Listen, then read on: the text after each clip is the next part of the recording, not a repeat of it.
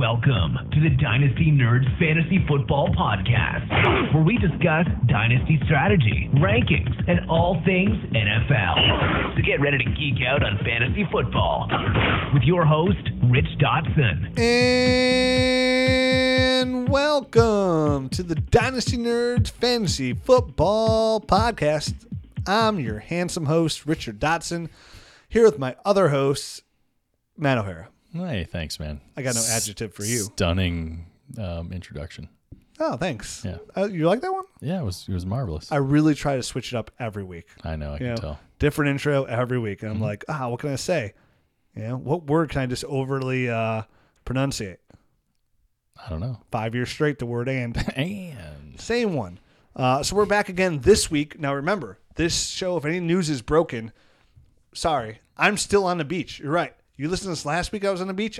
I'm still on the beach. still there. I went on vacation for two weeks, babes. Okay? Mm-hmm. This is where I'm at. Next time you hear me live, or not live, but the same like time frame, I'm gonna be a tanned mother. Right? Like Because that'll be a nice, refreshing change up because we're pasty right now. well, you speak I. for yourself. I'm actually out looking I'm not I'm not too pasty. I have a pool, dude. Yeah. which I I've know. not really used yet this year because it's still fall here. Yeah, well. I was gonna say, dude, I look like I've got more sun than you from doing like yard Mm. work. I do definitely agree to disagree on that one. I don't I mean, know. first of all, you're just naturally darker skinned to me. I am, period. But sure. I'm still darker than you now. Mm, okay, All right, seriously. I doubt it, but all right. Okay, well, uh, I I don't agree with you, but we're back again anyway. So remember, this episode was actually recorded on June 14th. So if And- anything is broken in the last couple of weeks, sorry. Yeah, and for us, we're literally on our f- fourth straight hour of recording podcasts. 'Cause We did the last show, then we did a Nerd Herd show. Now we're doing this show, and after this, we're actually going to record the other Nerd Herd show, Yep. Podathon. We're on our own little Podathon, Podathon 2019. but only releasing them on a weekly basis. Yes, yeah. trickling Look at them out. us. Mm-hmm. I'm gonna have no voice tomorrow. No, it- yeah, that's true. I don't care. I ain't scared. We're gonna muddle through it though. So let's get into the. Today we're talking about the NFC uh, East.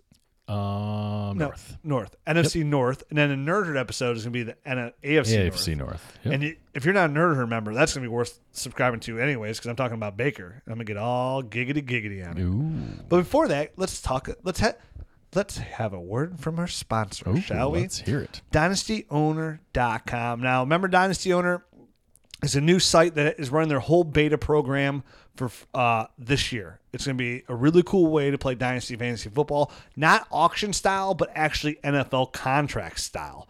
So, whatever the NFL contract is, is what you get on your roster with a $100 million salary cap. So, how savvy can you be as a Dynasty owner manipulating the cap, right? Where's the value at? Where's the best deal at? Tom Brady has a nice contract, right? These rookie running backs have great contracts, you know? Oh yeah. What receivers have great contracts, Matt?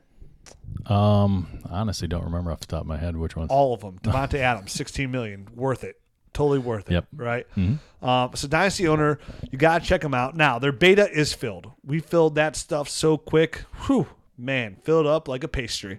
But you can still get a lifetime discount by signing up now for this season and helping them with their beta. If you go to dynastyowner.com, there's a link in their Indiegogo campaign. If you don't know what that is, it's a crowdfunding site and it helps like just build new stuff. It's a great way to financially support a site and an idea while cool getting some cool stuff in return. And like we mentioned last week, dude, they got a lot of really cool stuff for their tiers. They got the $99 tier, which you get a team for free for five years. So you buy it for 99 bucks. So instead of paying their entry fee once, you get five entries, five which is years. Yep. awesome. And then the next entry levels two are you get that, the five free entry. And then at the 250 level, you get a Dynasty Owner hat and a t shirt. Uh, at the 500 level, you get a team for life, which is pretty good. Yeah, that's pretty sweet. Forever. So if you play for five years, psh, pays for itself, right? And this is Dynasty. Who doesn't play for five years? You get a light, you get a hat, you get a shirt, you get a Dynasty owner Yeti, a real Yeti, not some fake turd thing. At a thousand dollars, it gets even cooler. It's like Antarctica out there. You get a free team for life, a hat, a shirt, a Yeti. But then, Matt, you get two tickets to any Monday night football game in 2019 or 2020. I mean, you go to the right team, you go to the Packers game or something like that, sure. it's going to pay for itself, right? Absolutely. Now, obviously, there are some restrictions on the seats, but go to the site and you can see what you're at. Now, finally, the $5,000 donation. Which is a massive amount of money. You can't be like, I can't be donating five thousand dollars anything. If you donate five thousand dollars, you get everything we just mentioned, including the two Monday night tickets, though. But you also get a week's trip to Mexico, Casa de Sofia in Mexico. Now, this is a private villa owned by Dynasty owner, uh, and it comes with the house for a week. It holds up to eight people, up to four couples, and you get everything there. It's fully staffed. So imagine going to an all-inclusive hotel. This is an all-inclusive house. You have like you're like super rich where you have servants, Right. butlers, maids, cooks. You have your own personal cook. They cook for you. They clean for you. They go shopping for you. Matt, You don't you don't have to worry about waking up and cooking eggs. dude, they make your drinks for you. Right. You want a mudslide? You wake up and you say, "I would like some eggs," and then somebody goes and makes you some eggs and brings you a, a plate full of eggs. Dude, you don't lift a finger. Right. So yeah, it's five thousand dollars a lot of money. Well, this house usually goes for eight thousand, twelve thousand dollars per week. So there you go. I mean, that alone, if you're planning a, a vacation, a, a big vacation, and you can get four four friends together to to, to donate, Yeah, it's a thousand dollars. It's it's what twelve fifty a couple, that's great. Six hundred bucks a person, Yep. six hundred and twenty five bucks for all inclusive in Mexico at your own house with a staff. Mean, this is so good. Me and Matt are actually discussing donating this five grand. We are. We have Um, discussed this. So check out the house at luxuryzlo.com and you'll see how incredible it is. Go to dynastyowner.com and click the link for the Indiegogo campaign and you check it all yourself. Also check out Dynasty Owner Podcast on YouTube, iTunes, Spotify, and Google Play. If you look at their last YouTube episode, uh, uh, you'll be able to see Matt and I on there doing it. Yep. Well, not doing it, but Well, not no commas are needed sometimes. Yeah. I mean, we're not physically doing it, but like we did the podcast. we're doing the podcast, and we're not physically doing the podcast, but we're verbally speaking on video. And you actually see us do a podcast for the first time ever. Yep. So check it out. Now let's get into our uh, campaign here, shall we? Of our own, Let's the do it. NFC. So let's start with the Bears. Right, the Bears under Matt Nagy's offense makes this a very, very Scarlett Johansson kind of offense. By Mm. that I mean it is sexy. Yeah. I just find her attractive. That's all. Yeah, we can go the other way around. It's like uh, it's uh, oh, sh- Jessica Alba. I was thinking of a male counterpart. I don't want to be like you know just Oh. inclusive to women here.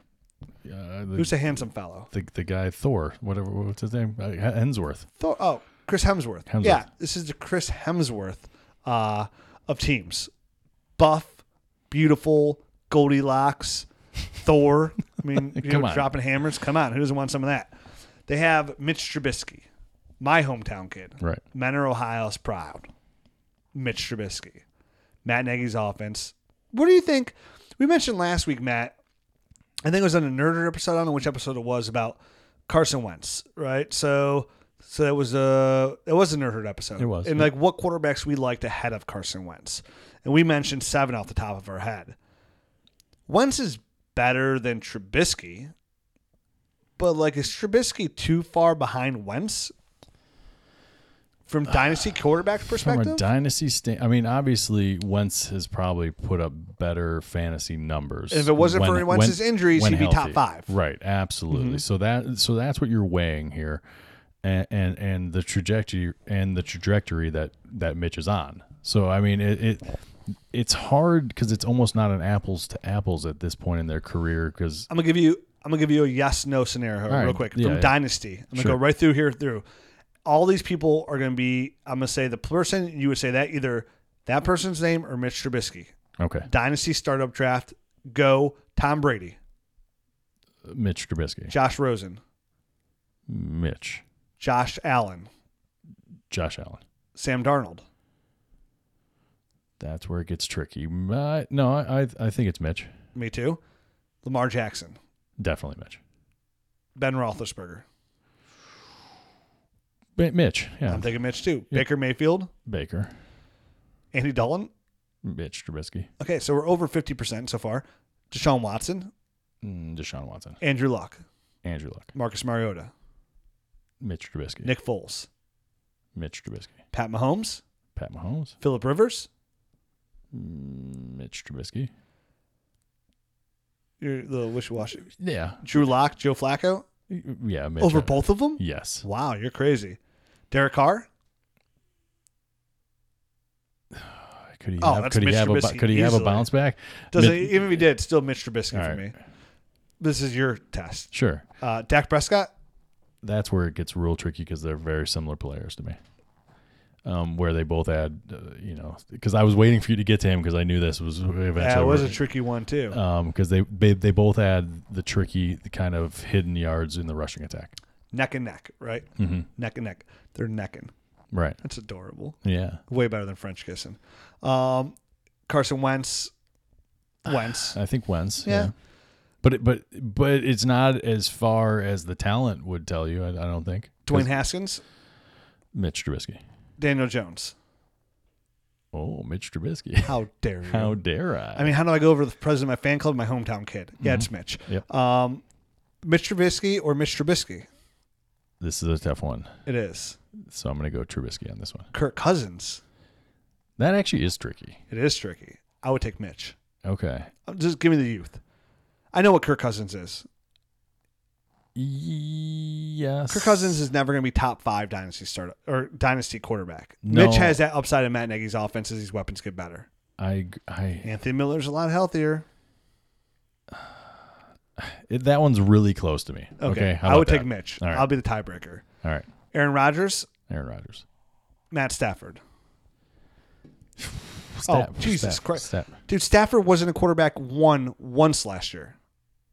Seventeen weeks, Matt. He wasn't a QB one. That's top twelve. And they're going to want to run the ball more. Yeah, this is Mitch by a landslide Okay. for me. I can't even believe you said Matt first. I You're think fired. I think it was just based off of old school bias. You know what I mean? When they're Okay. just chucking the ball. Matt, this is easily Mitch Right. Trubisky Yep. here. Uh, Drew Brees, Mitch, just because of age. correct. Matt Ryan, obviously Matt Ryan. Yeah. Cam Newton. Ooh, banged up, Banged up. used up. and and that would be the only reason it's not Cam is because he's banged up because he he provides so much in the I rushing know, attack. man. This is like your most comfortable pair of underwear, and it just got a hole. Then you have to throw it away. Not necessarily. Yes, you do. Not I have got a hard line stance. If I have a hole in my underwear, you know what I do with it? I agree. Stick my two fingers in it and I rip do. it completely. I do. So they, there's So no that's- going so back. there's no going I back. do the same. Can't do it. That's my problem. I question myself. I'm like, there's no going back. If I do this, I have to do it. It's like Stick two fingers in. and Go. you feel bad doing it.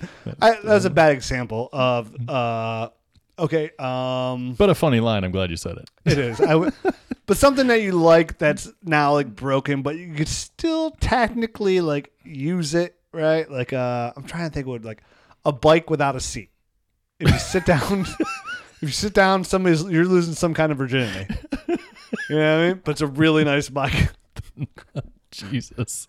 Moving on. Anyway, Mitch Trubisky. Jameis Winston. Mitch Trubisky.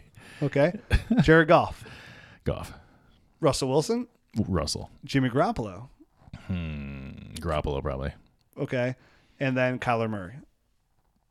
That's tough because Kyler Murray's got such upside, but he's an unknown. So I think we have Mitch pretty much slightly above average with room to grow.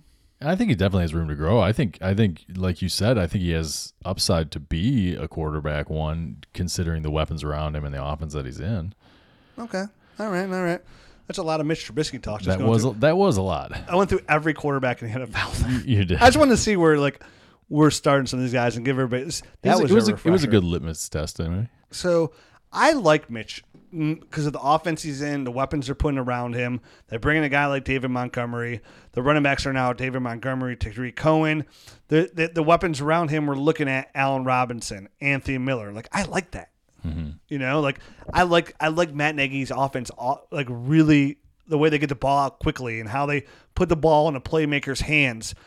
To me, Mitch Trubisky, who could be maybe slightly above average, is going to be put in a good scheme and a good system for him to be a dominant, not dominant, but above average, a, sl- a way above average. Like, could you see him being like that Dak Prescott where he's just always around quarterback 10, 11, 12, right around there? That's kind of how I see him. Do you know what I mean? Like in general. He was QB 15 last year. Right. And and and I could see him definitely improving on that in, in year two in Matt Nagy's offense. a- and creeping into that same area that Dak's in, which is, I mean, it wouldn't be a huge bump, but but a couple of space, a couple of spaces up for him, you know, where he's where he's just kind of right on the border of a QB one, and, and there's weeks where he is a QB one, like a legitimate QB one, and and, and maybe the consistency week to week isn't quite there, but I really I really do like Mitch's skills, and obviously, I mean, you know, I, I kind of had him, I probably had him upper upper middle area. You know what I Uh. mean? So so that I li- I like him. I like him from a Something that you'd feel good about like building your team around. I would feel good if I had an aging quarterback that I had Mitch on my team, Uh. and and you know I, I like the direction for the future. I don't think you want to be starting him much right now. He's a he's a he's a great QB two in Superflex. Kind of like just like everything we said about Dak on the Nerd Herd episode is how I feel about Mitch Trubisky. Right. Essentially, that, that sums it up for the Nerd Herd members. If you want to know what we said about Dak, who we broke down probably more in depth, well, join the Nerd Herd and you'll find out. Absolutely. Looking at his offensive weapons, we have Allen Robinson here, Anthony Miller, and Taylor Gabriel. They draft a guy like Riley Ridley. They bring in Cord- Cordarrelle Patterson. Uh, Emmanuel Hall is a nice player with some upside. But nobody coming in here that's really going to threaten any of these receivers. Taylor Gabriel will be the number three. Anthony Miller, a guy at Memphis who we loved, who was just banged up five different times. His, what is it? Shoulder that got hurt like 18 times last year It was a shoulder. as well. So finally going to be healthy this year. Really nice player. Fits that Matt Nagy offense really well. Allen Robinson, another now fully removed from that ACL, ACL. injury. Yeah. You know, I wasn't going to you know put a bat last year, and Allen Robinson wasn't terrible last year, but he's coming off it. We see that sometimes. It takes a year after the ACL to like fully come into your own, Get all and they paid him, and he's going to be there. He's your number one target in the passing. game. yeah some sometimes it's you know you you don't have all your explosion back sometimes it's a confidence thing you know you need to just go through a full year getting banged on you know and then a, then an off season after that before you really regain yourself What do you? I mean, Allen Robinson's a he's a tricky guy to talk about. You know, when it comes to dynasty value, because besides that one huge year, his second year in Jacksonville, where he's a wide receiver one, I mean, truth be told, he hasn't done anything. you're you're dead on there. So it is very hard. I mean yeah you said it was 2015 where he had 1400 yards. And that and that was ridiculous. 1400 yard 80 catches 1400 yards and 14 touchdowns. They So got th- hurt. that was a monster year, and that yeah, the following year was seventy three catches for eight eighty three and six. I don't. It doesn't. You know, I don't see how many games he played, but se- 2017 one catch, seventeen yards. So that's Then he's out immediately. right. And then then he's last year. I mean, he's rounding kind of back into form. Fifty five catches, seven hundred fifty four, and and four touchdowns. a lot of underwhelming. But the, the, the biggest thing you're going to go back to on the underwhelming side would be after the 1,400 yards when he's healthy, the only 850 something catches for 800 yards. Like, okay, is that Blake Bortles? Was that a team issue? Uh, and and a lot went into it and i think a lot of it was the quarterback a lot of it was the the whole system that was going on there. I mean so and last year was again again he's moving teams. He's he's coming off an acl he's in a new offense. So a lot i mean there's a lot of room to grow uh, I, I think for allen robinson back into that you know tw- 14 i don't see 1400 yards and 14 touchdowns. No. Um, i think that was a little bit of an anomaly but you could see like 1100 Let me- yards Let me ask you this Dynasty, who would you rather have? Anthony Miller or Allen Robinson? It's a great question. And, you know, on one hand, obviously, uh, they went out and signed Allen Robinson in free Uh-huh. agency. So they brought him in. They like him. On the other hand, they immediately drafted this this other guy, um, Anthony Miller, who we really liked coming out last To be year. fair, you need more than one receiver in today's NFL, so that does not worry me at all. It's not like they drafted another running back. No, no, and they were at like sixty five percent in these three wide sets even. So um, they're they're another team. You know, I mean, they're they're they're looking to do that. They're probably looking to do a lot of two tight end sets with with Burton and Adam Shaheen. Those are both you know pretty good players. But you know, that's neither here nor there. They're both going to be on the field. You know, Allen Robinson and Anthony Miller. Which guy is the more productive I'm just telling you right now. Tell me who would you rather have? for this year? Allen Robinson. No, in It- Dynasty. in You're in a Dynasty startup draft. Miller. They're both on the board. I would Who rather are you taking? I would rather have Miller. I still think at this point it's close. I would still I would gamble on that big dominant receiver in Allen Robinson, and it's a huge gamble, man. Hmm. It's a huge if. It's definitely. that's a that's it's literally it's a swing and miss kind of thing here. It's either you're going to hit it out of the park or you're striking out. Right. If you own him, you can't sell him. He's he's he- in a, on a dynasty nerds buy sell tool. Like he's a strict definition of a hold, right? You're not going to go out there and buy him because you're not going to pay the price because it's too much of a gamble. Mm-hmm. You're not selling him because you're not going to get the return you want for him. Until he has a return to value type of year. and we'll know this year. Mm-hmm. I mean, we will know this year, mm-hmm. and we'll know that they'll be getting out from Allen Robinson as soon as possible if he doesn't produce, and there'll be another big receiver that comes in to take his place. I am still buying Allen Robinson. I love them coming out of Penn State. When we when I saw him do in Jacksonville earlier, I was like, yeah, that's the receiver he can be. I know it's been a long time since then, but there's been a lot of circumstances to get us to that point.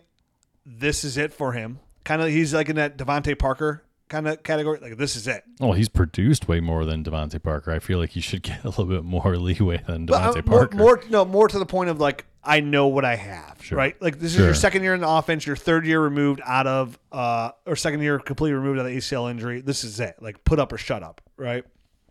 So for me, those are definitely the only two receivers I'd even want on my dynasty roster. Taylor Gabriel is a nice have on the bottom, but he's he's cuttable. Like he'll he'll have some games where he's startable, but it's too it's too up and down for you to even worry about it. That tight end position, Trey Burton. Now this is a guy that we liked coming out um, of Green Bay or Philadelphia. I'm Philadelphia. sorry, Yep. Philadelphia. I'm thinking of and we, we this is a guy we said go out and buy. He comes in last year, he doesn't produce. But we see that a lot from the tight end position, Matt, where like a guy, a tight end comes in a new system, definitely a system like Matt Nagy's not as easy to probably get into, and they don't really produce at a high level first year. But then the second year in the system, they do a lot better. Now, I know they have Adam Shaheen there too, who is really raw coming out of Ashland, mm-hmm. who we liked, thought some a good upside. I still think Shaheen's probably a, a full another year away from being a solid contributor. I think he's a nice backup plan to Burton if he doesn't pan out this year. But do you like Burton actually becoming actually productive this year and being a solid starter on your team to finish anywhere from tight end eight to twelve? So I mean, yes, from eight to twelve for sure.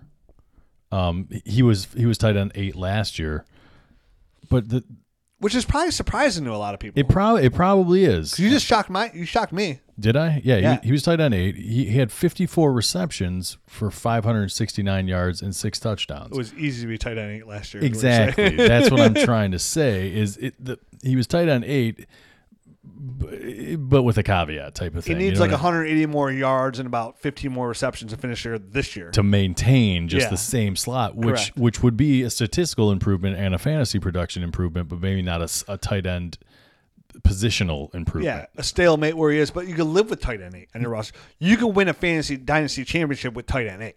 You definitely can if you if you're strong in a lot of other pla other places. I mean, obviously, um, as far as the tight end position goes, you know, it's kind of the top three, and then everyone else.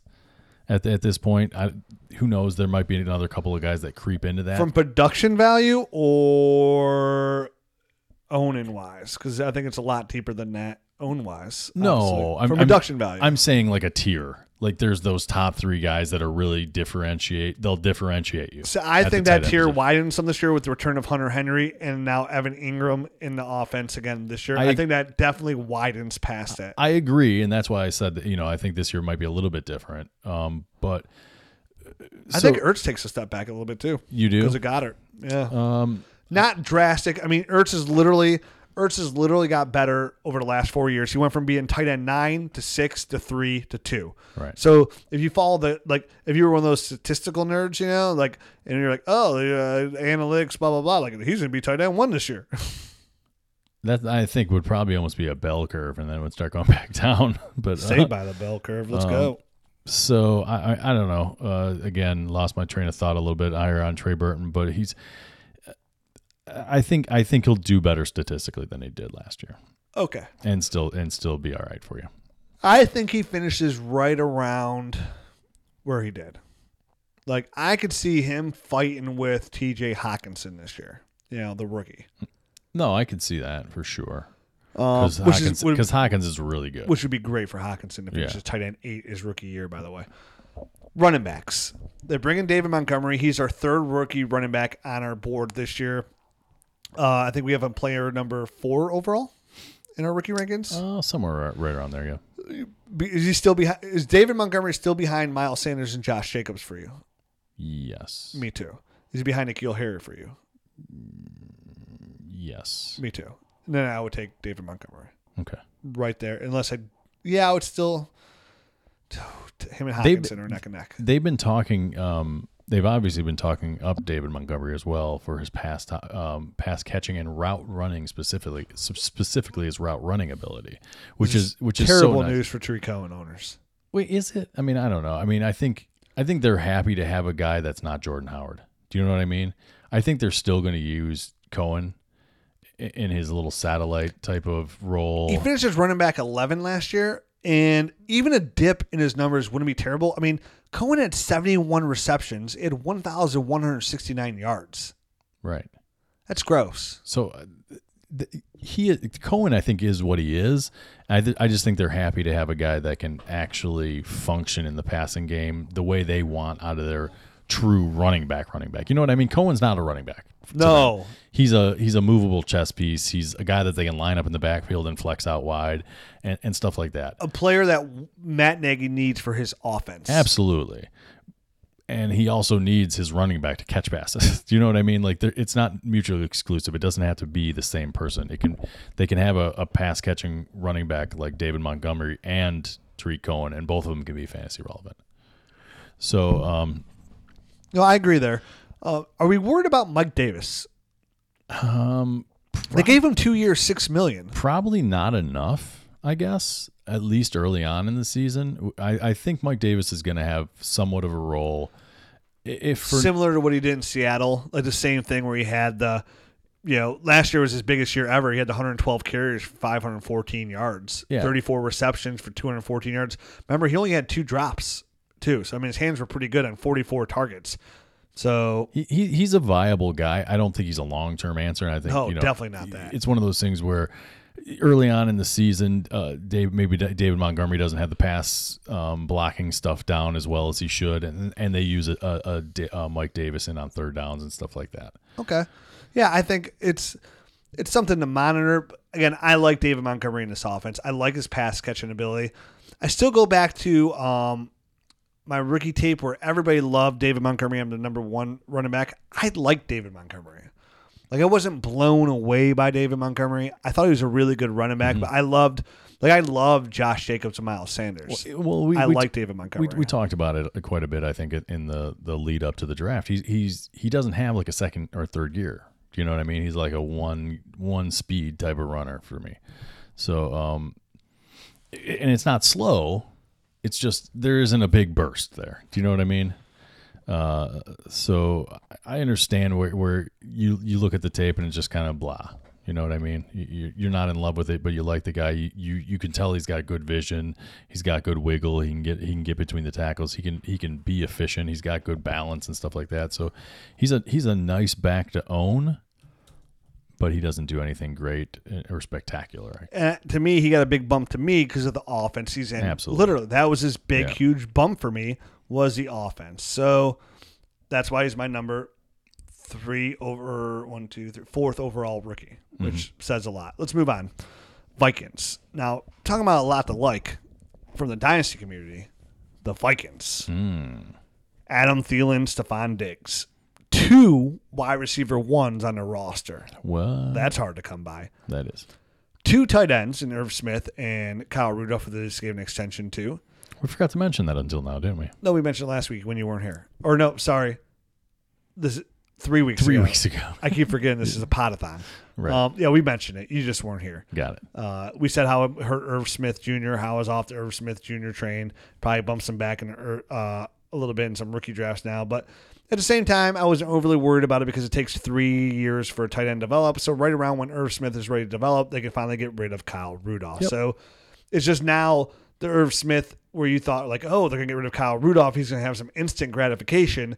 it's going to be a slow play. It's gonna like be it's gonna be the. Dallas Goedert show from last year. You know what I mean? I, whereas we weren't even as high on Irv Smith as we were, nowhere near as high on Irv Smith as we were on, on Dallas Goedert. Yeah. Quarterback Kirk Cousins, I think Kirk Cousins is literally just a an average quarterback. Like maybe slightly above average quarterback that makes number one quarterback money. the the worrisome thing that uh, you know there's reports coming out not even reports quotes um, from Kirk Cousins talking about how he doesn't care about stats like he you know like I think in the past he was worried more about his stats he's like I don't care if I throw for 5000 yards and and you know like a bunch of touchdowns and my stats look great but we're only winning 7 games 8 games a year he's like I need to I need to shift my focus almost and and and just get these W's because that's the only stat that counts. Well, that counts. right. That he is right. Don't get me wrong. He is correct for a quarterback to think like that. But from a fantasy standpoint, that doesn't make me feel all warm and fuzzy as as a guy that has Kirk Cousins in a, in a uh, in a league or two.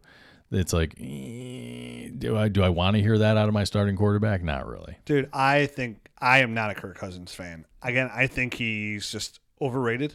I think he's just an average quarterback. Again, I gets paid money. I mean, how do you have two receivers and Stefon Diggs who finishes quarterback? Okay, if I told you here are two receivers, Stefon Diggs finishes wide receiver number 10 overall in PPR leagues, and Adam Thielen, who finished number seven overall mm-hmm. at receiver in PPR leagues. That's two top 10 receivers, right?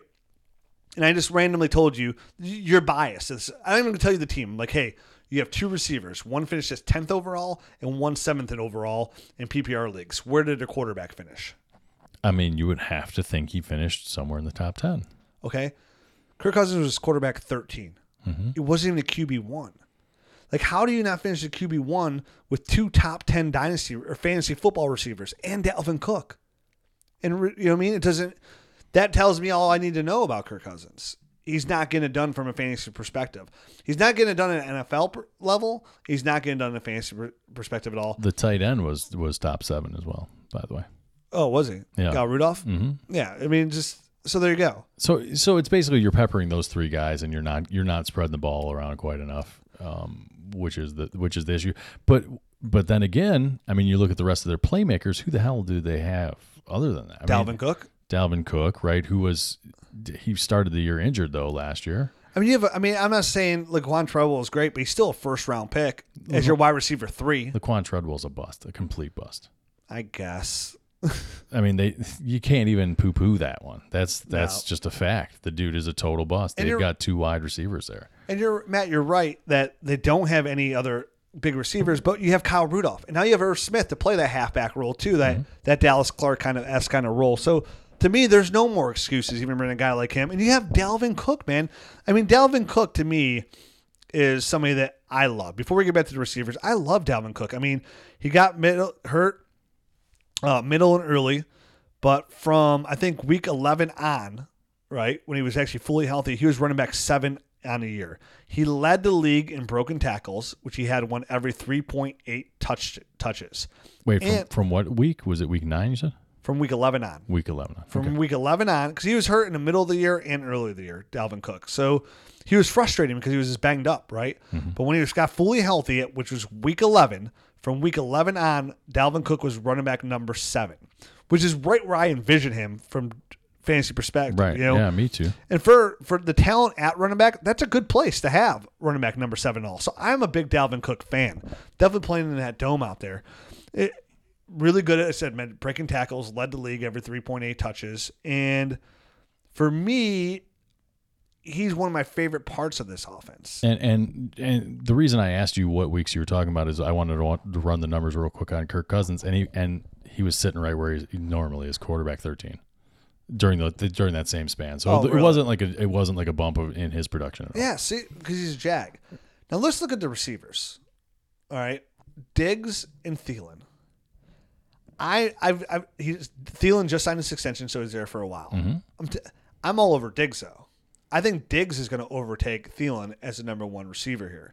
I think I like Diggs so much where if you look at my dynasty rankings at dynastynerds.com, I might have him ranked higher than any of us on the site. I'm sure you do. Uh, you've been higher than you know. You've been higher on him than any of us throughout the whole process.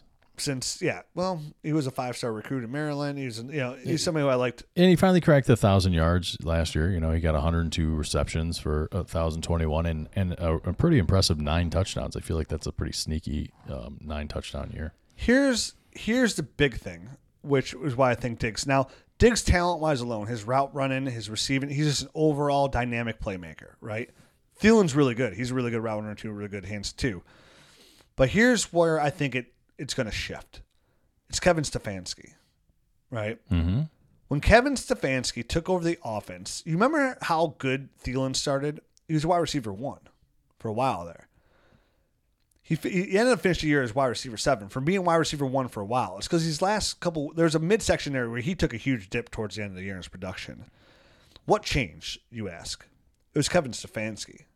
When Kevin Stefanski took over his offense, it favored Stefon Diggs. All right. And Kevin Stefanski, I don't know if you know this or not, is is a disciple and runs the same offense as Gary Kubiak, who is there now as an assistant head coach Yeah. and helper run offense. So just just to paint the full picture, go ahead. I just wanted to lay that out for everyone. So when you when when it switched over, Thielen before Kevin Stefanski was the offensive coordinator, Thielen was seeing about twenty eight percent of the targets, a lot. When when he took over, it dipped down all the way to fifteen percent, and it actually favored Diggs more shares to the, uh, Thielen. So where the previous offense was just really like targeting, you know, Adam Thielen, that was the go-to. When Stefanski took over, he got the ball in his play, bigger playmaker hands, and that was Diggs. And he lost 13% of his target share. That's, you know, he That's- lost that- almost half That, that's of his target share. that's big time. So to me, this is not a dig on Thielen, but to me, Diggs is Diggs to me has entered the realm of Amari Cooper value, right? They're close to me. It's Okay. Cooper and Diggs. He's up And there. they're and they're both young. I mean, they're both 24, 25 years old. So that I mean that makes sense yeah, from a value standpoint and, a, and an age standpoint. like Julio is the lead of elite, but in a dynasty startup, I'd rather have Stefon Diggs. Does that make sense to you? like I'll take the seven years of Sure. Stefon Diggs, six years of Stephon Diggs over the two, maybe three years No, of abso- Julio. absolutely. And you're, and you're just because you're uh, especially you, you're always going for the the safe long term uh, for those first two or three rounds. Yeah, Diggs is my heavy favorite the target in the second round of any draft. Mm-hmm. Like any any dynasty draft, anywhere I can get him is where I want him in the second round. To me, as high as pick two one. All right, let me let me two, pop two. let me pop somebody at you then.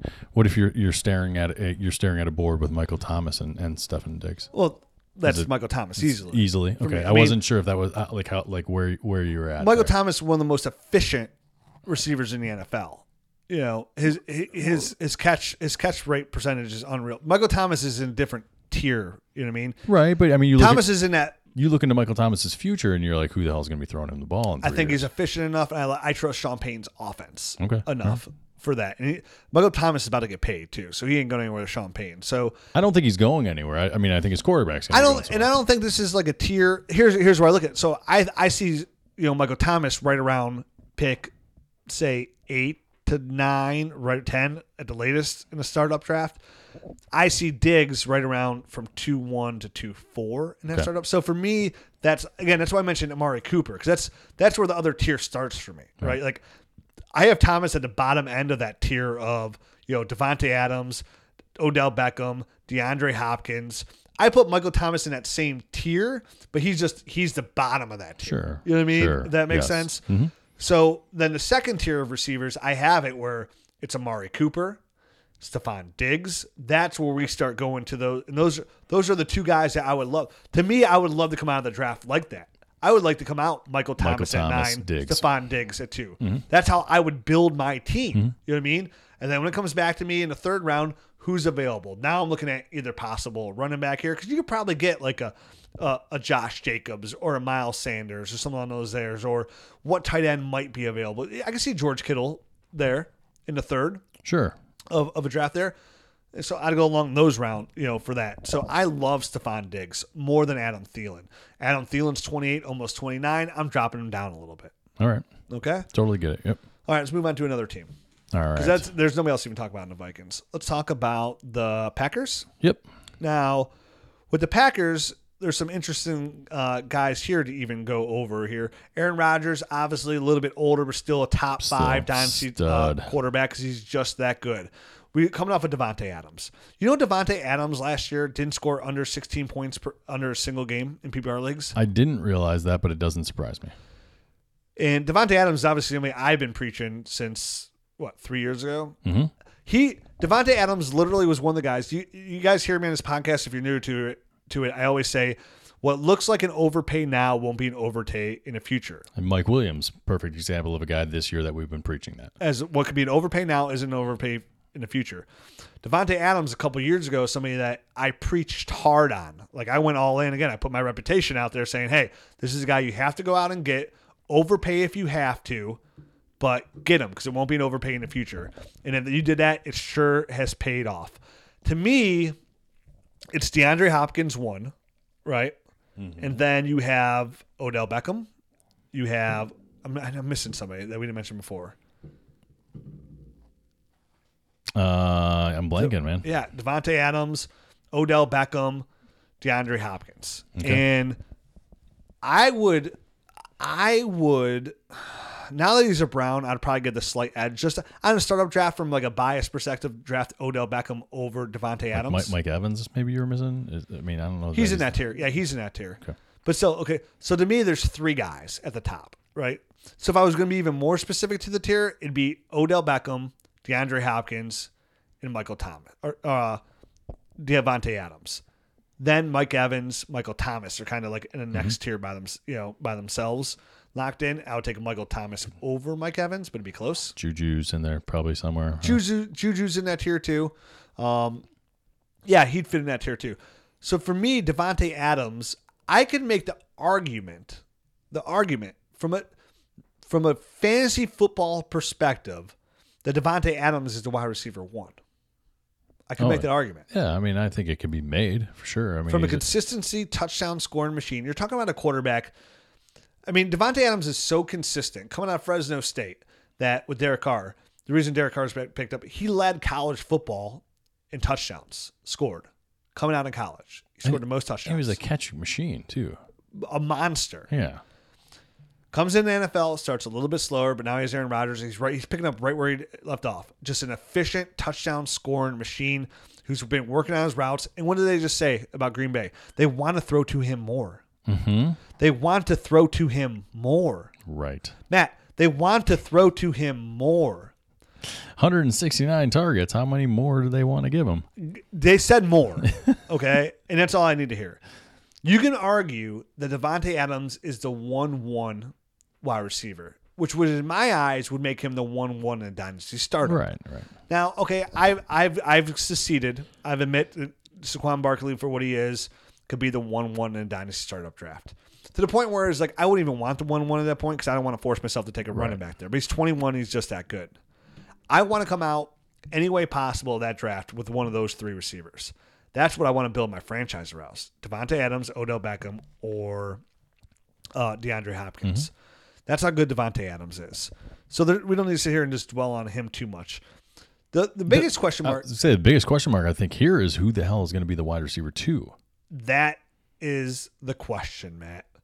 You know, Marquez Valdez Scant Marquez Valdes-Scantling was one good game and then never heard from again. Poof.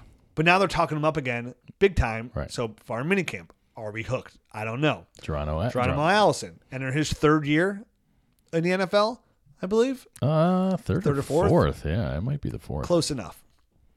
Uh, a big Notre Dame receiver, Equanimous St. Brown. They invested in him. And then we have Aaron Rodgers. You remember, preseason darling was Jake Cooper. Jake Kumerow. Yep. I mean, he looked great, yes, did he, not? Did. Yes, he did. And here, guess who Aaron Rodgers was talking up last week? Jake Kumerow. Yeah. Mm-hmm. So who is it, Matt? Who is the guy to own here in Green Bay as a number two receiver? Who is your prediction, Matt? Tell our audience right now who do they need to own as a number two in Green Bay? Give it to me. Can you see my face? Can they? Does that come through on the mic?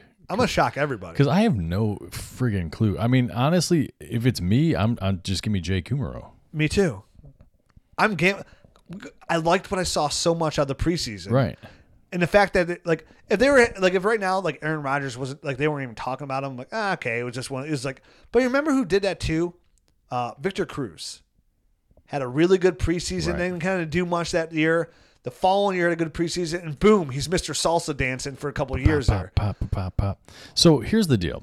Here's why I'm not overly concerned about who they they say is their wide receiver too, because Green Bay is they're the second most frequently run. They they run the three wide receiver sets second most frequently out of anyone in the entire league, behind only the LA Rams. who run like almost 80% right Yeah, something some ridiculous amount. So they're in it a lot. They want to be in. That's their their primary, you know, position uh, or uh, personnel group that they're going to be running. So it's not so much, you know, who's their wide receiver two in name. It's the who who is Aaron Rodgers going to throw the ball. Who does Aaron Rodgers have trust in? oh they told us Davante Adams I mean, it's Davante Adams, More. obviously him, but but the other guy.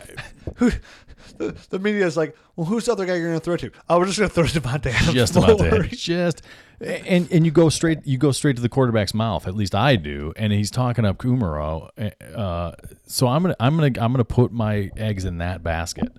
And then who's the third guy? I'm going to take Marquez Valdez. Scantlin. That's me as well. Because I liked his efficiency when he did in that one. Because remember, we were, we were on a podcast last year going, what did Marquez Valdes-Scantling do to Mike McCarthy? Like, he literally had a really good game, and then he must have, like, finger banged somebody because that he wasn't supposed to, because this is ridiculous. And, and and I can't remember the report that came. Something came out about that, didn't it? Finger banging? No, Oh. about why he was why he got doghouse. Something you I remember you talking about it last year. I don't remember what it was. 'cause I It was, can't remember. It was almost a year ago. But he did. He basically got he got into uh, Mike McCarthy's doghouse, and, and that was it. I don't remember the reasoning of it, but now let's talk about their tight end in the future. Then yeah, Jimmy Graham.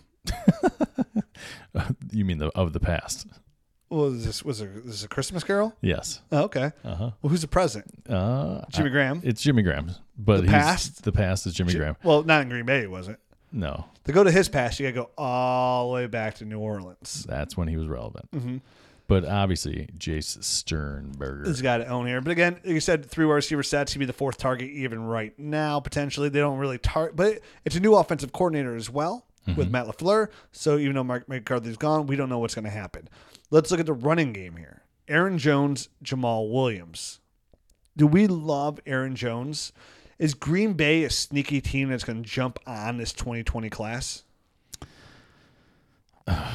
That's a big unknown. I mean, it's not like they invested a whole bunch in Aaron Jones. You know, he was like a fifth round draft pick coming out of UTEP. So if he doesn't pan out this year, obviously, yes, the answer to that question is going to be hell yeah. They're gonna they're gonna go find one of these guys that's a total stud, and and they're just gonna draft him. You know, early second round, first round, wh- wherever they need to do it. But all the early reports out of Aaron Jones is that he took the offseason very seriously, came in very in shape. I mean, they said I think was, his body body fat percentage was down like three or four percent or something ridiculous like that, and that was something that was knocked, you know, a knock against him last year from the old cat coaching staff was that he, he just wasn't up to he wasn't conditioned well enough Yeah. right to, to play an every down type of role so he took the he went into the offseason he took it very seriously he comes back into camp totally ripped and in shape so i mean the sky's the limit for the guy. He was he was clearly the better running back. You know, between him and, and Jamaal Williams last year, it was. I mean, all you had to do was watch a game to, to see that. And remember, we mentioned that Mike McCarthy is a, a doofus because he wasn't using Aaron Jones. I mean, Aaron Jones, when everybody else was drafting Jamaal Williams in the rookie drafts, uh, if, if you've been listening for a while, go back. It's all I, I mentioned this literally 25 times. I was like, why are people drafting Jamaal Williams when you could draft Aaron Jones, who just is a better overall fantasy football running Right. back? Aaron Jones finished as running back 24 last year. He was a running back two, just made it, but a running back two nonetheless. Now remember, he was suspended week one and two last year, so he didn't play. And then Mike McCarthy just wasn't using it. Un, uneven use would be putting it kindly. Yes. And then all of a sudden, from week eight on, he was the man. The man. So from week eight on is when we have to evaluate Aaron Jones. Is that safe to say? I would say Fairly, that's uh, say because you can't one and two he didn't play, right. and in between that he he was not used officially. Absolutely. Matt, from week eight to fourteen, we're not going to count week fifteen because that's when he got hurt. So he was hurt. He was running back five in PPR leagues. Running back five. Let me run the numbers. Boop, boop, boop, boop, boop. Yes. Matt, he was- was running back five. How many? Guess how many points he averaged per game Tell me, in that span? Nineteen point six seven. Matt, he was running back five. Yeah. So those are pretty decent numbers. Nobody would guess that. It goes back to the thing where you like sometimes it's deeper when you're like, oh, Aaron Jones, he was running back 24 last year. I mean, guess who's right above him? For instance, Alvin Kamara at twenty point eight. So I mean, I'm little over a point differential between him and, and Kamara. which is nothing. for, yeah, for those for those weeks. So th- this is where like yearly numbers can be deceiving. This is where sometimes you got to dig deeper on a prospect. And Aaron Jones was pretty efficient when he became the man. You mentioned before the personnel they're going to run, right? That doesn't leave a lot of room for other running backs behind him, like Jamaal Williams and whatnot, running 11 personnel. This opens things up for Aaron Jones a little bit more. Having Aaron Rodgers open things up a little bit more for Aaron Jones. Is he going to be running back five again?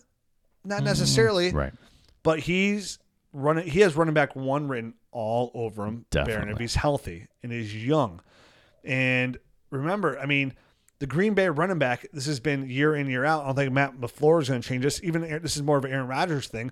Why do you think that Tubagoo Eddie Lacy had such good numbers? And why do you think I kept saying he's the opposite, right? I was saying telling you to sell Eddie Lacy because he was just a product of Aaron Rodgers and that offense, and that's why he was producing, kind of like the LeGarrette Blunt esque kind of guy hmm. that you don't want to have long term. Right.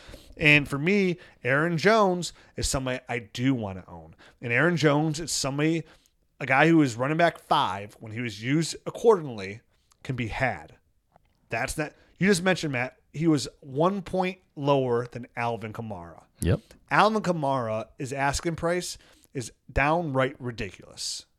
Aaron Jones asking price not downright ridiculous whatsoever. Matter of fact, he's probably a step below above a Kenyon Drake asking price. I agree with that. I, I think he's got a little bit more hype than Kenyon Drake just because he did have that those that short burst of the blow up uh, last year as, as far as fantasy. and we're but we're removed from that too though it's Right. like some people are going to look at it overall as like Kenyon Drake was running back 14 overall Mm-hmm. and we we mentioned that can go even higher Aaron Jones was running back 24 overall and I think some people are going to some people just forget things like that when they're looking at numbers. They don't, they don't realize he was suspended week one and two. You know, again, if you're savvy, you put a lot of time in, you know these things. Right. But that's why you put in the time and you, you you know you listen to podcasts like this so you can you have this information at your fingertips. This is the more information you have, the better dynasty player you can be. This is the kind of information that can be a difference maker for you. Going out and acquire players like this, and if Aaron Jones, it's only a two year window for what you're gonna give up for him. If you get that kind of production, that's the best bargain you're gonna get. This is a difference maker that's gonna help you win a championship. Absolutely. That kind of talent, Yep. right? Mm-hmm. I'm all I'm in on it. I'm buying Aaron Jones. Me too. I'm not worried about 2020. I like where this offense is going. I like even more that he did it with just Davante Adams, essentially. Let's see it in his 11 personnel. Let's see it with some of these other receivers stepping up. Let's see it with an added mix of Jay Sternberger. Aaron Jones, running back five again in 2019. Maybe. Ooh. Moving on, Maybe. shall we? Let's do it. Last team here we're going to talk about is the Detroit Lions. Uh, to me, there's not a lot to get overly excited about, personally, for me, besides Kerryon Johnson, because I love him so much. Um, Matt Stafford, like I mentioned on a previous episode, Matt Stafford did not finish one week last year as a quarterback one. He didn't finish as a quarterback one, which is quarterback one through 12 on a single week On a single week. all year long. And this is a team that's about to revert into a run first team, right? I think it's definitely trending that way. Yes. Yeah. I mean, Kenny Golladay finishes wide receiver 21.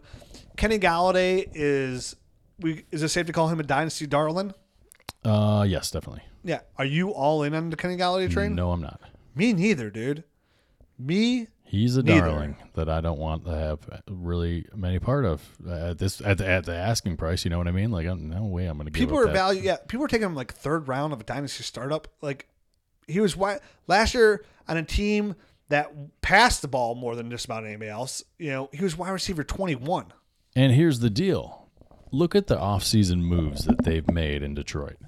What have they done? They went out and signed Jesse James to a nice contract, right? And everyone thought early on in the offseason, you know, when free agency kicked off, he's the one to he's the one to own. He's the one to own. Like, oh, they went out and got a tight end finally.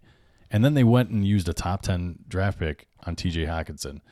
Super top 10. So, uh, so, so they did that last year. They committed to Kerryon Johnson, and, and early in the draft again, they're switching this offense, guys. It's not going to be what it used to be when they were chucking the ball all over, the, spreading everybody out. New England offense. This is going to be ball control. They're going to be running two tight end sets. They're going to be running, ramming the ball down everyone's throat. They signed C.J. Anderson to go along with Kerryon Johnson, another big bowling ball type of guy there. They're going to be running the ball.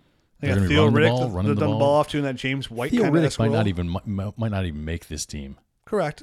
I think Kerryon Johnson's a, a nice workhorse back. So- I, so do I I think. Le'Veon Johnson or Kerryon Johnson's a poor man's Le'Veon Bell. Would say. Remember, I made that comparison. You did, uh, in a rookie. And it, I whenever remember in the rookie uh, profile, I said the first time I watched him, I was like out of Auburn. I was like, this is a running back that's piqued my interest. He wasn't even in people's anywhere near people's first round. I was like, Matt, Kerryon Johnson will be a first round grade for me in rookie drafts. And we we sat here and watched them together and went, "Oh, I like this guy." I mean, yeah, because remember you haven't got. I remember. I remember like it was yesterday. You haven't even got to his tape yet, and you're like, "Ooh, look at that." let's pop this open. And we we we popped it open before the podcast and started watching. We're like, "Oh yeah." Those long strides, Mm-hmm. his patience behind the line, his catching ability is absolutely terrific.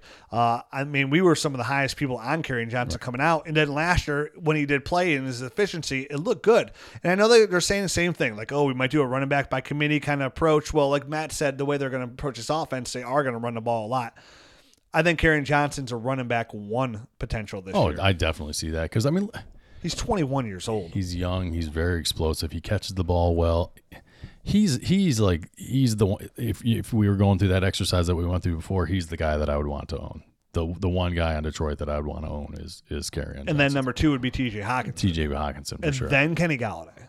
and then Kelly Gall, and then literally no one else.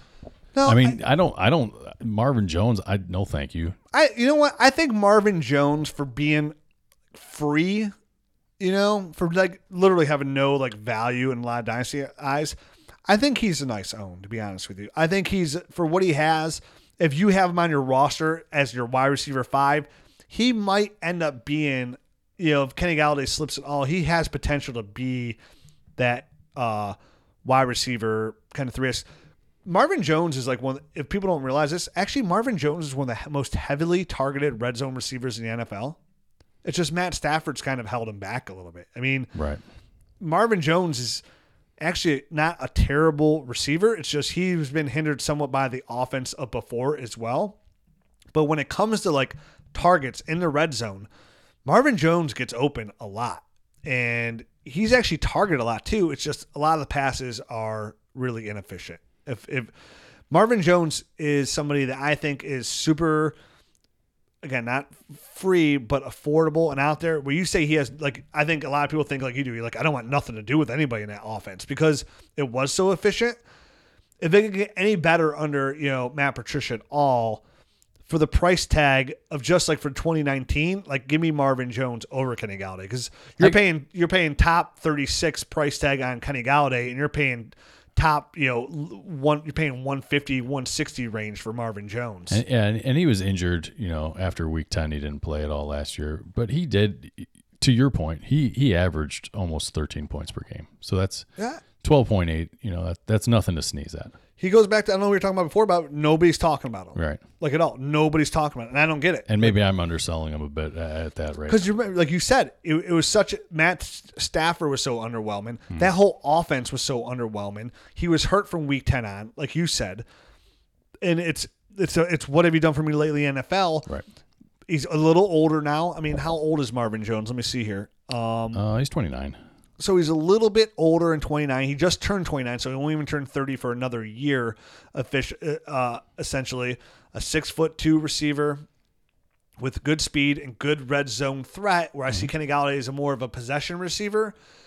For a, a guy with Matt Stafford's arm too, I like Marvin Jones still. Like Well, that's that's oh well, hold on. So yeah, so nine nine touchdowns in 2019, so uh, or 2017. So yeah, go you know go back two years when he played a full season. He is a he is a decent red zone threat. He's as a very nice red zone Yeah. threat. And if and if you watched Marvin Jones last year, if you just go back, eh, a Lions fan can attest to this. Like if you're a Lions fan, you know exactly what I'm talking about. How many times was Marvin Jones last year targeted in that red zone that you th- saw to? It was an incomplete pass. It was a lot. I know because I watched it. I followed him and I, tar- I, tar- I tracked him, and I was saying, "Wow, If- Marvin if Jones- a better pass. he could have yeah. had some big game. He was in line to have some big fantasy points per game. And he just ended up being some average fantasy points per game. That's my point. That's all. Somebody that's he's worth rosterable, and most people won't think he is. If you do a dynasty startup, Marvin Jones is going so late, it's ridiculous. He falls in kind of almost like how Golden Tate in the same offense before was like just disrespected how late he goes that start in drafts and startups. Marvin Jones just you know multiply that. right So because he doesn't. He never had the name that that uh, Golden Tate did. Yep. So all right, that's it. That is the uh, NFC uh, West Um, uh, south, I'm north. sorry. This is North? we're on a pot north NFC North. I'm sorry. It's the NFC North. I'm fucking. Matt, we're a we're I'm messing with you, sorry. we're on a pot here. Yeah, we are. Potty mouth, son of a bitch. sorry. um, that's it. If you like the show, leave us a rating review on iTunes. We appreciate it. Um, Absolutely do. If not, you know, definitely make sure you check out the Join the Nerd Herd. Uh, we have some great tools on there. Our mock draft tool gives you know it's free for everybody to use, but you also get the live ADP for being a Nerd Herd member. Every time a mock draft finishes, you get an updated ADP list. You can mock draft for Superflex, IDP, you know, standard, PPR. We had the buy sell tool. It's an, it's a really cool tool to use. You can see we have 20 writers on there that give you their value of every single player. You can sort it by, you know, buy, sell. See who who do you think we have as the top sell? Who's the best buy? Who's the best hold right now? We have that for you on the Nerd Herd members. Our rankings, our devy rankings. We have so much more coming around the horizon. It only costs you the price of a cup of coffee. And then the best thing, man, is you get a whole other podcast. You We're sure about to break down the AFC North next with my talk about my boy Baker Mayfield. You only get that as a Nerd Herd member, and all you gotta do is buy me one cup of coffee a month, or Matt one cup of coffee a month, and you get that. It's I, so I need it now this this time. So so so buy it for me because we Oh, have yeah. we have one more episode. And It's almost midnight. Uh-huh. And again, I mean, if you're just you know skiing down the Alps, right, and you Mm-hmm. don't want, you get tired of the, hey, three bucks a month, you get four more episodes, four hours of nerd, Dynasty nerds in your ears. that can get you through a, a nice day on the slopes for yeah, sure. that would take the scariness of an avalanche away. All right, just ride out like I, I got. I got Matt Sue's smooth, silky voice in my ears. Everything's gonna be all. right. Oh my god, I'm burned snow. all right, guys. Well, we'll be back next week. Make sure you check out dynastynerds.com every single day, where we have tons of articles, tons of great stuff. Even if you're not a Nerd Herd member, we got tons of great stuff on there for you. If you want to talk Dynasty, uh, fantasy football, you hit me up on Twitter. I'm at Dynasty Rich. I'm at Dynasty Matt. You can follow the site at Dynasty Nerds, and we'll be back next week breaking down another team in another division. If you're a Nerd Herd member, we have the AFC North coming up next. nice. Bye bye. Ready, set, put. Thanks for listening to the Dynasty Nerds Fantasy Football Podcast. Make sure to check us out at dynastynerds.com for up to date Dynasty insight and follow us on Twitter at Dynasty Nerds.